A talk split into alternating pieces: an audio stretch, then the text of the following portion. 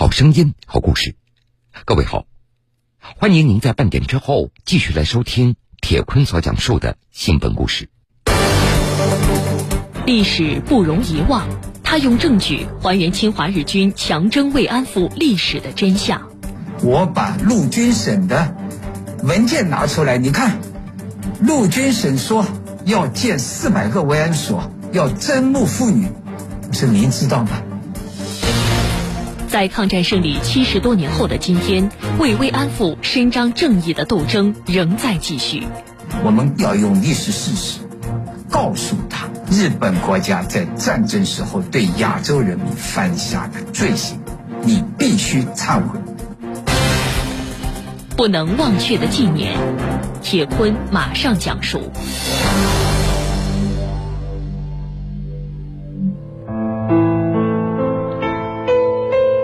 上海师范大学文苑楼前的草坪上，伫立着一组中韩少女双人雕像，他们是以二战时期中韩两国慰安妇制度受害者为原型设计的慰安妇和平少女像。今年八月十四日是第十个世界慰安妇纪念日，在抗战胜利七十多年后的今天，为慰安妇伸张正义的斗争仍在继续。第一座这样的作品呢，是在首尔的街头公园；第二座呢，就在我们的校园。为什么还空着一张椅子呢？就一方面表明，不止韩国、中国，还有好多受害者，所以我们最近设计了第三国受害者。嗯，旁边还有一把空椅子。嗯嗯，再继续。苏志良，上海师范大学中国慰安妇问题研究中心主任。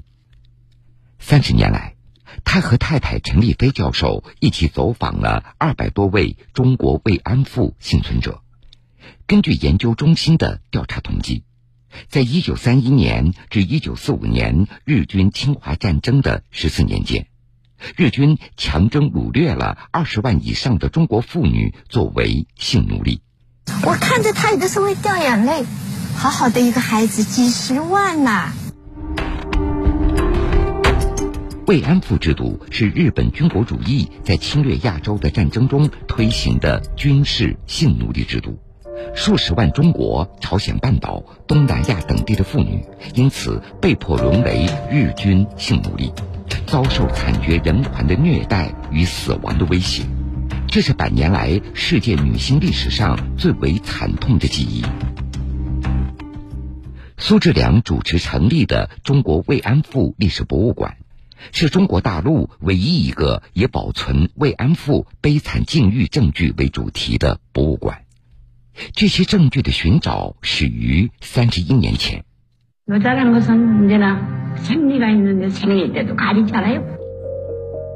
三十一年前，一九九一年八月十四日，六十七岁的韩国妇女金学顺，在沉默将近五十年以后，首次公开站出来。向世人表明自己被迫在中国做过日军慰安妇，从此，被日本政府刻意隐瞒的军事性奴隶制度终于被揭发。这也是八月十四日成为世界慰安妇纪念日的原因。一九九一年十二月六日，金学顺等三位韩国妇女走进日本东京地方法院，起诉日本政府。指控日军对他们犯下的性暴力罪行。当时，三十五岁的上海师范大学教师，以上海城市历史为研究方向的苏志良，正在东京大学做客座研究员。我看到了金学胜老人的游行，我看到了新闻。那么有一次聚会，一个日本学者拿着我名片说：“上海。”第一个慰安所就在你们这，您知道吗？我不知道，尽管我是引以为傲的是上海城市研究，我根本不知道上海有慰安所，有慰安妇。通过这件事，苏志良决定延迟一年回国，在日本搜集查阅慰安妇的相关资料。一九九三年，他从东京回到上海。利用业余时间开始寻找慰安所遗址和慰安妇制度的见证人与受害者。为什么要去去找呢？因为我看到了金学顺老人的遭遇，因为他就在中国北方受害。一个国家把殖民地的妇女作为战争工具，这些妇女的身体成为慰藉他士兵、鼓舞他士气的这样一个工具，我们闻所未闻。因为过去在战争当中，只有强奸妇女、轮奸，一个国家来推动建立慰安所。建立合法的强奸中心，这从来没有过，所以我得去调查一下，到底有没有啊？根据日本人在华文献和书籍、地方史料和知情者提供的线索，苏志良开始实地查证，调查的范围也逐渐从上海扩展到全国。日军在华慰安所分布图，这一个至少是做了第十版了。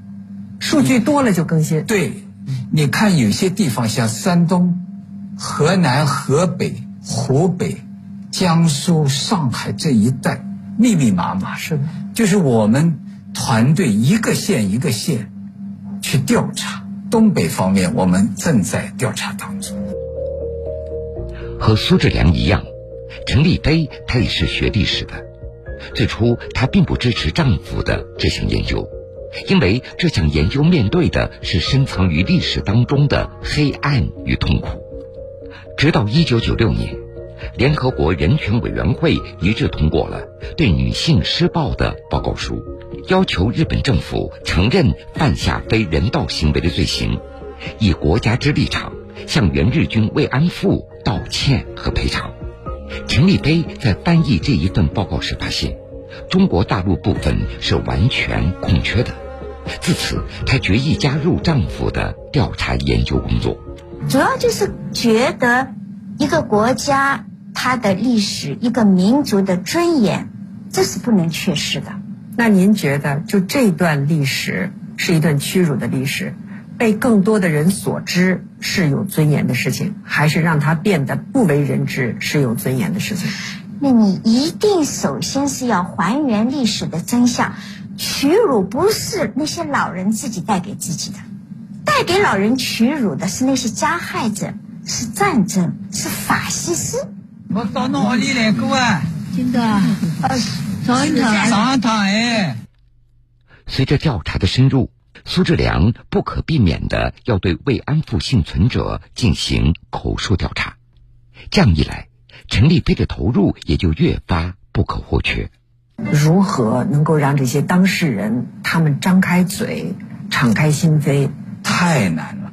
我们都有失败的调查经历。后来我们摸索出一个方法，比如说，我们一定是要女教授领队。你我一个大男人不可能，我就做记录，甚至于在另外一个房间。所以这个工作主要是由陈立飞教授。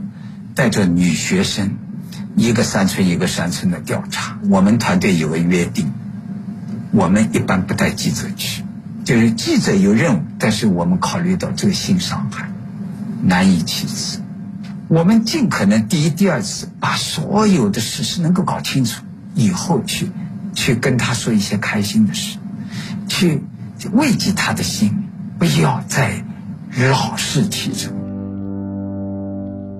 一九九二年十二月九日，六十五岁的山西省盂县羊群村妇女万爱花打破了半个世纪的沉默，在日本东京举行的首次慰安妇国际听证会上，以亲身经历控诉五十年前侵华日军对自己惨无人道的蹂躏和摧残。当时，参加听证会的还有来自韩国、朝鲜、菲律宾、荷兰的受害者。在数十万被日军蹂躏的中国妇女中，万爱花是站出来控诉的第一人。苏志良找到万爱花，试图印证这一段历史。我第一次访问他，我说：“有什么能够证明您受害？”他想了一想，他说：“我第一次被日军抓到那个据点，我当时年轻啊，十五岁啊。我一看，我盖的被子是日本兵。”从我们一个农民叫侯大兔家里，当时被子都罕见，他记忆犹新。他逃的时候啊，把那个被子都拿回去还给了侯大兔。我说这个侯大爷还在，打听了一下说在四十里以外，我们开车去。这个侯大图大爷说有这回事，所以我们这样就证据多重的证据来确凿的能够记录。自从慰安妇制度的历史被揭开以后，中国、韩国、日本等国的学者合力进行挖掘研究，同时，越来越多的幸存者也勇敢地站了出来，其中就包括南京唯一公开自己慰安妇受害经历的幸存者雷桂英。日军攻占南京期间，当时九岁的雷桂英遭到日军强暴，十三岁那年。他又被骗至日本人在汤山高台坡开办的慰安所，历经一年半的屈辱生活以后，他才趁机逃脱。历史的留存需要证据。我们到他家聊到最后，我们说：“您逃出慰安所，你会带什么？你带了什么东西逃出来？”我问过一百个人，没有一个人说命都 没了，还还要拿什么东？他突然说有，叫他的养子说：“我床底下有个瓶，你拿出来。”我拿出来一看，倒出来一看，高锰酸钾。我说：“这个是日军用来消毒慰安妇身体。”他说：“对。”我当时就是想把这个东西带出来。这位老人为什么要逃跑的时候带着这个东西走呢？他就是留这一段记忆。如今。这一瓶高锰酸钾被保存在中国慰安妇历史博物馆里，馆内还藏有慰安妇的遗物、相关证物、史料以及幸存者受害事实的公证书。不过，对这个历史的调查取证始终有着来自不同方面的阻力。日本它有一个亚洲这个女性基金。他到后来就是说，我们民间出钱，以前的事情你给我关掉，你就不要说这个事情了。我们的老人他不接受，我问过的袁竹林老人，他就说我因为这一段经历，我的女儿亲生女儿饿死了，然后我从此就再也不能有自己的孩子了。这样的一个对我的伤害，你给我几个钱，你就能赔偿了吗？战争暴行造成慰安妇受害者的伤痛永远无法愈合，他们的存在和发生就是对那一段历史最有力的控诉。一九四四年，二十四岁的广西荔浦县瑶族女子韦少兰在逃跑途中被日军抓住，在一个慰安所里，她度过了最黑暗的四个月。逃出慰安所以后，韦少兰发现自己怀孕了。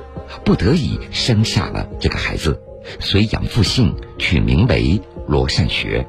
我们连续三年过年是到他家去过。他是一个很开朗的老人。韦少兰跟我讲话的时候，就一直是这样笑眯眯的，慈祥。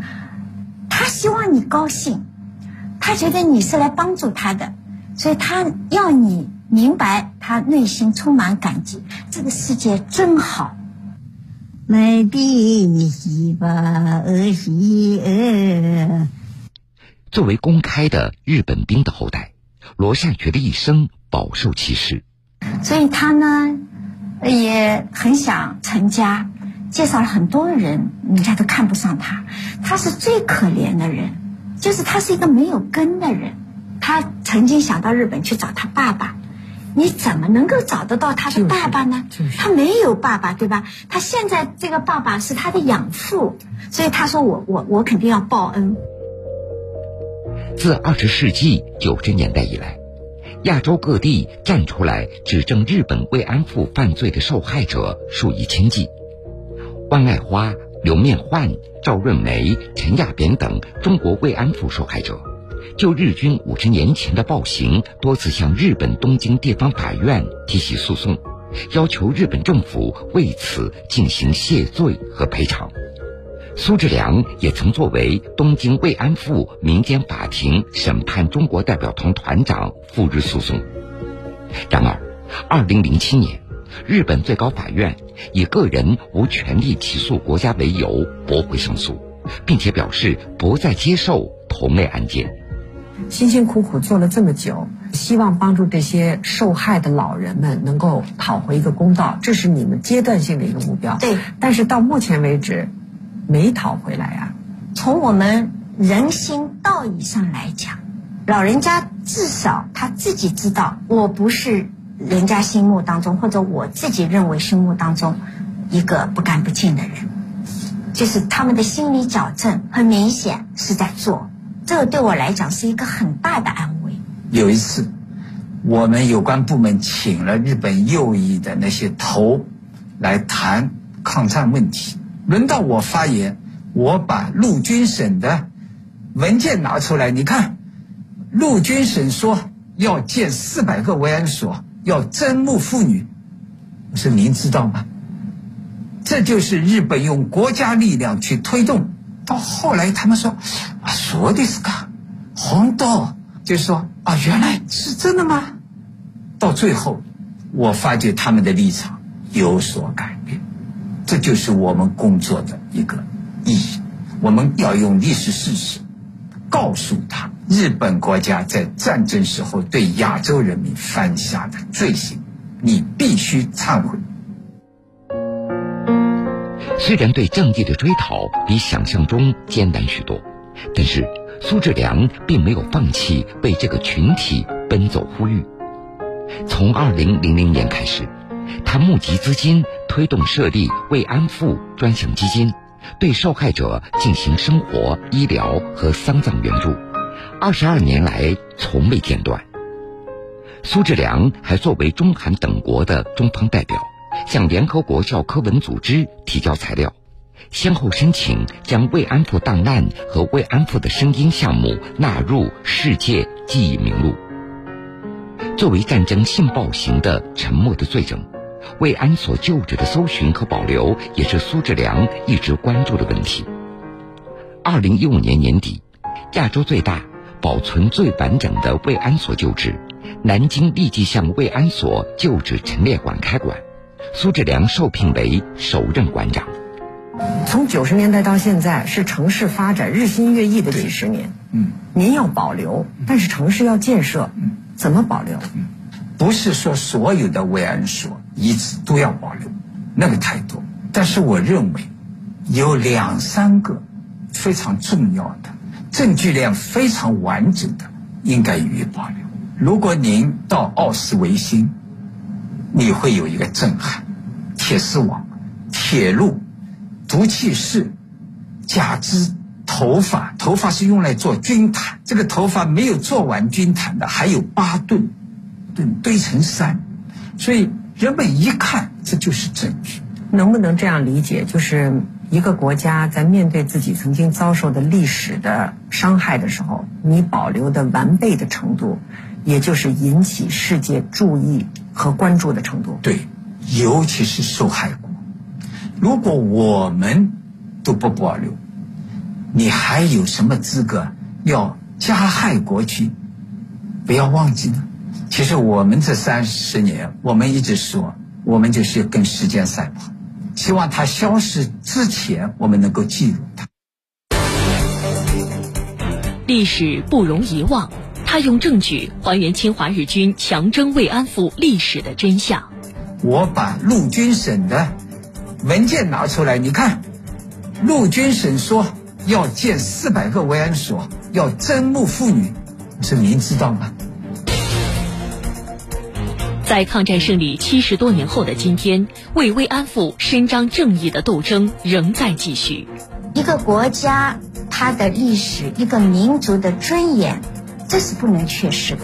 屈辱不是那些老人自己带给自己的，带给老人屈辱的是那些加害者，是战争，是法西斯。不能忘却的纪念，铁坤继续讲述。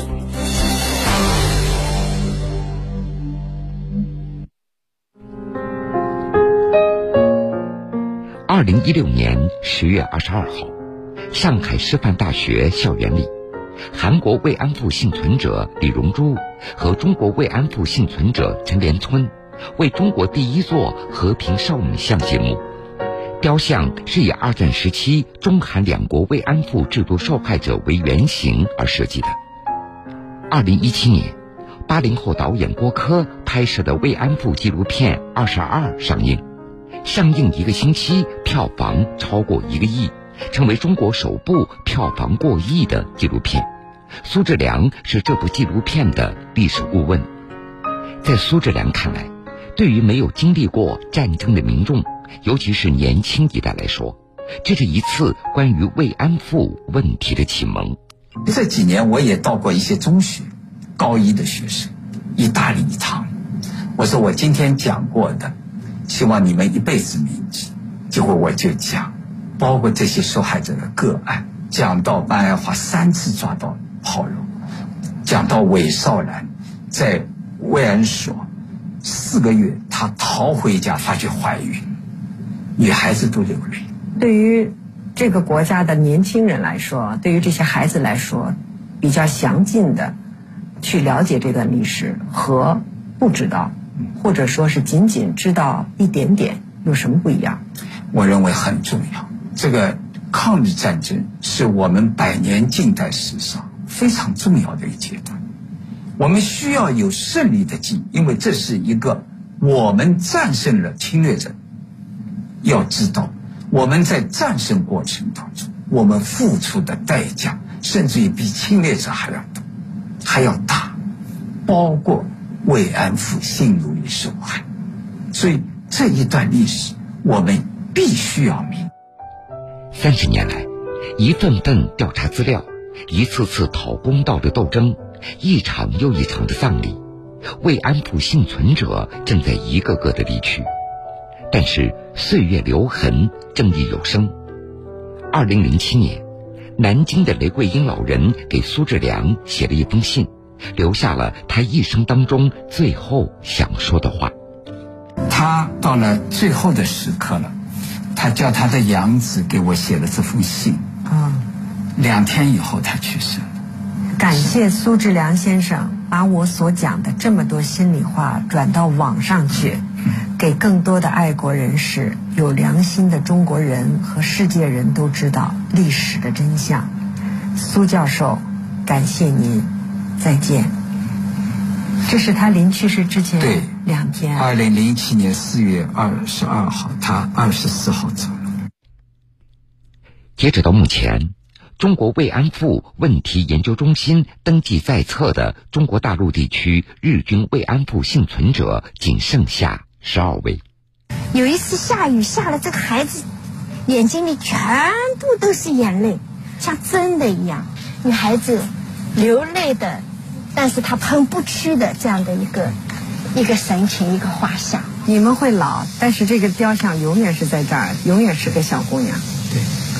但是我们的学生也在，他们现在成熟了，我我非常高兴，记忆会永远传承下去，不会被人忘。好了，各位，感谢您收听了这个时间段铁坤所讲述的新闻故事。如果想回听以往的新闻故事，请各位在大南京客户端点播铁坤讲故事。节目的最后，铁坤在南京向各位说一声晚安。晚安，愿长夜无梦，在所有夜晚安眠。晚安。望路途遥远都有人陪伴身边，想说的话都没有说完，还是会有些遗憾。晚安，晚安。